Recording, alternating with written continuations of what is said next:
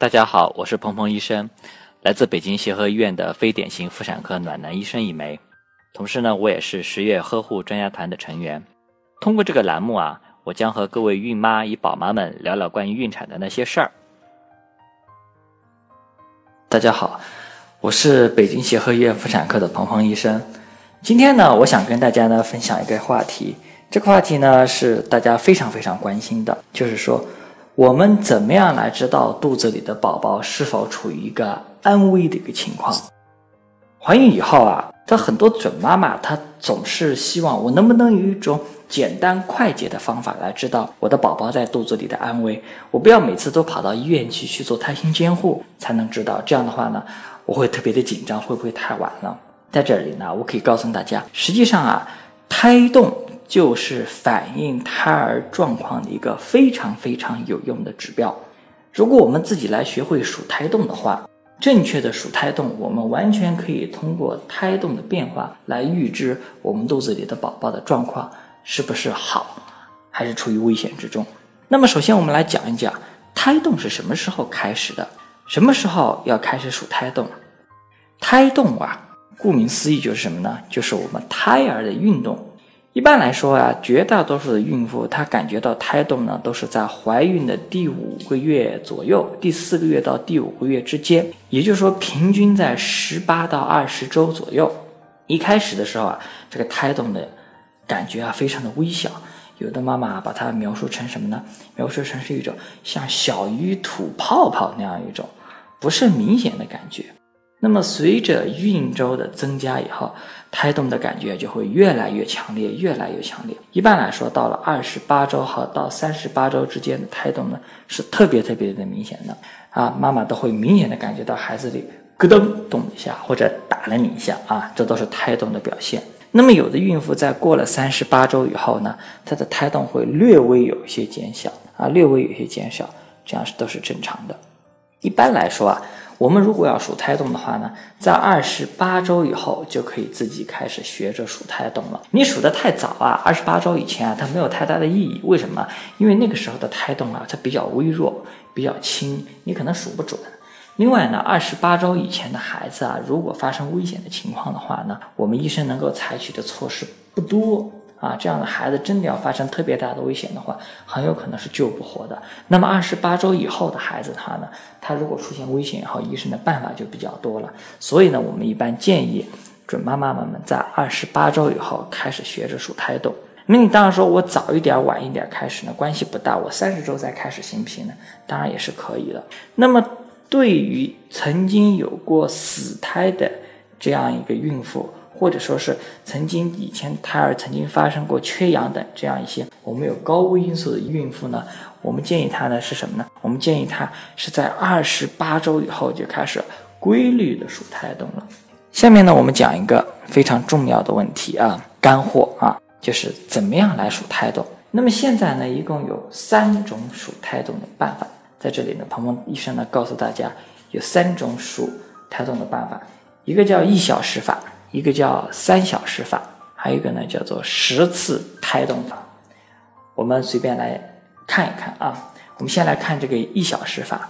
所谓一小时法是什么呢？就是说我们每天随机的取一个小时，比如说我们今天啊，我们晚上八点钟啊，我们来看一看，我们来数一数，在安静状态下，我们集中精力的来数胎动。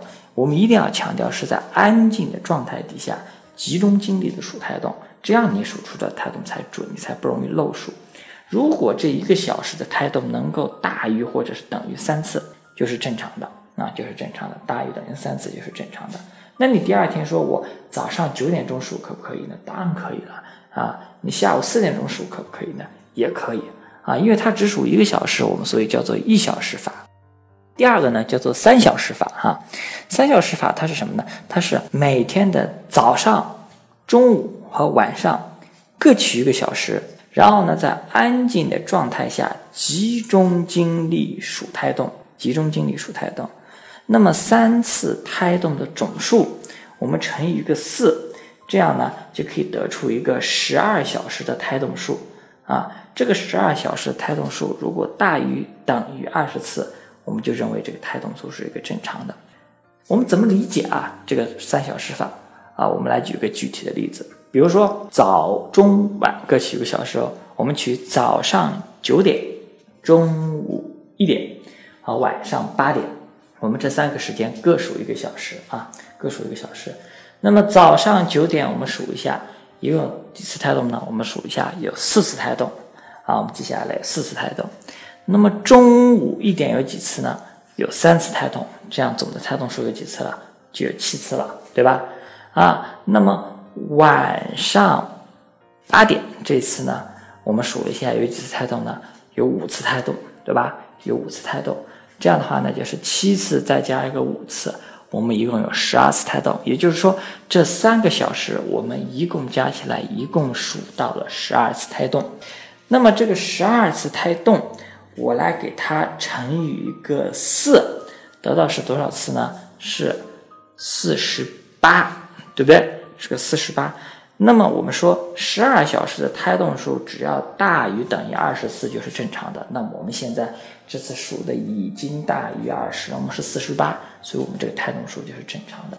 第三种方法呢，叫做十次胎动法。十次胎动法是什么意思呢？就是说。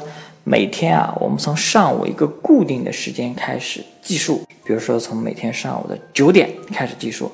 我们看，当出现第十次胎动的时间是几点啊？当出现第十次胎动时间是几点？比如说是呃十一点啊，是上午十一点。如果我们超过了十二个小时还没有出现第十次胎动啊，或者说是。出现第十次胎动的时间越来越长，比如说我们今天数是十一点出现第十次胎动，那么明天早上九点开始数，变成了十二点才出现，后天变成了一点才出现，再后天出现了两点才出现。这样的话呢，我们就把它叫做这种出现第十次胎动的时间越来越长，那么就提示这个宝宝呢可能会有问题了，就是你这胎动数是不够的，你这个宝宝可能会有一些问题了。那么。鹏鹏医生，你更推荐哪种方法呢？我个人来说啊，我个人来说，我自己是比较推荐三小时法和十次胎动法的，因为这两种方法啊，相对于一小时法呢，它会更加的精确一些，它会更加的精确一些。因为这里有一个规律在里面啊，一个规律在里面。有些时候胎动少，它并不是孩子有问题，而是宝宝他处于一个睡眠周期，他宝宝睡觉了，这胎儿睡觉了。那胎儿的睡眠周期有多长呢？有四十分钟。孩子睡一次觉大概需要四十分钟的时间，所以如果你这个小时你正好赶上孩子在睡觉，那么你这胎动就会相对就会比较少一点。那么你可能这一个小时可能只有一次，甚至一次胎动都没有。但是这个时候呢，你不一定就说明这个孩子有问题啊。如果我们多数几次，多数几个小时的话呢？这样子呢，我们得到的结果才比较的精确，才比较的精确。所以有些时候一个小时法如果数了有问题的话，那么建议你改成三小时法或者是十次胎动法。那么我们数了胎动以后，我们怎么样来判断胎动是异常的呢？刚才我说了一个小时数胎动的话呢，应该大于等于三次。那么三小时法呢，我们应该是大于等于多少次？大于等于二十次，对吧？大于等于二十次啊。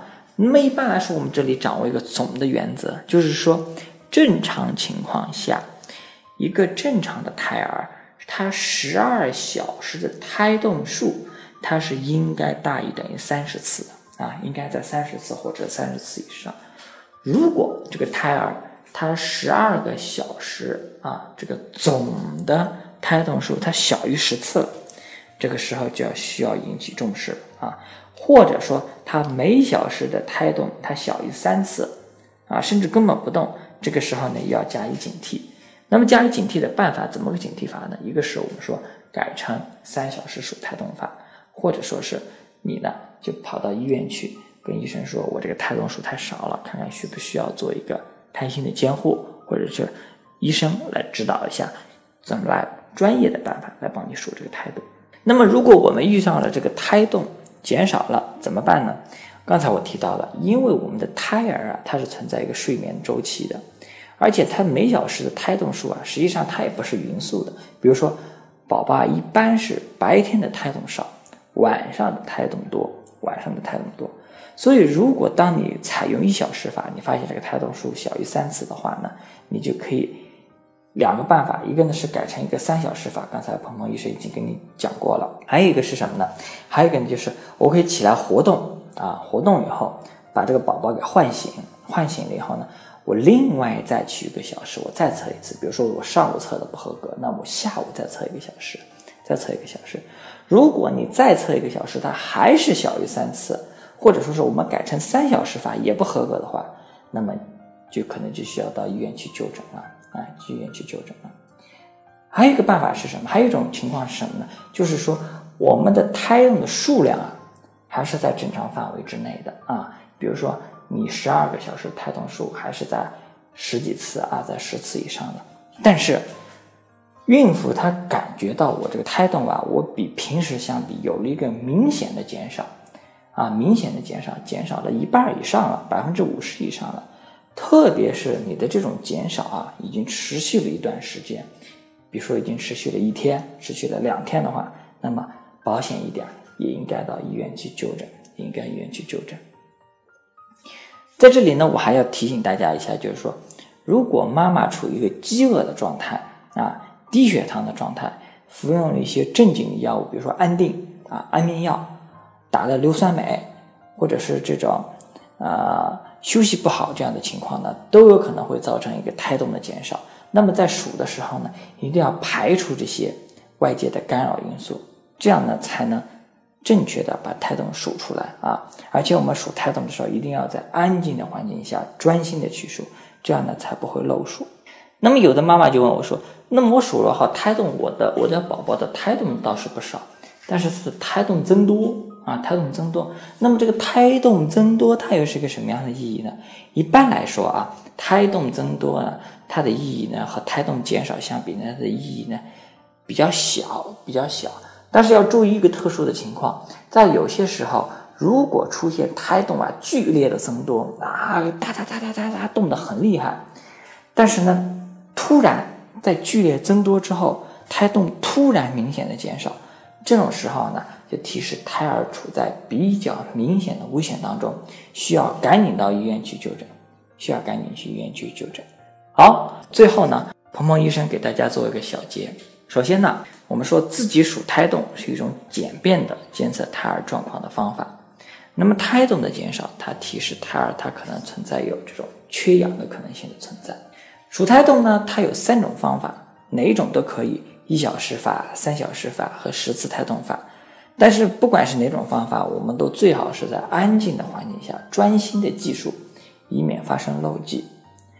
第三呢，我们说自数胎动，它只是最基本的一种监测措施，但是它也很有效啊。但是我们要注意到，影响胎动的影响，胎动这个影响的因素呢是比较多的。胎动减少需要警惕，但是呢也有可能是什么？是虚惊一场啊。如果我们发现胎动减少的话呢，应该及时的去就诊，请医生来帮我们判断一下，用专业的仪器和设备来判断一下我们宝宝的状况到底是怎么样。那么胎动的数量即使在正常的范围之内，但是如果您发现它较平时有明显的减少的话，也要注意及时的就诊，啊，这也是提示宝宝处于危险当中的一个指标。感谢大家收听今天的鹏鹏说孕产，大家呢还可以关注十月呵护公众号，以获取更多关于孕产方面的科普知识。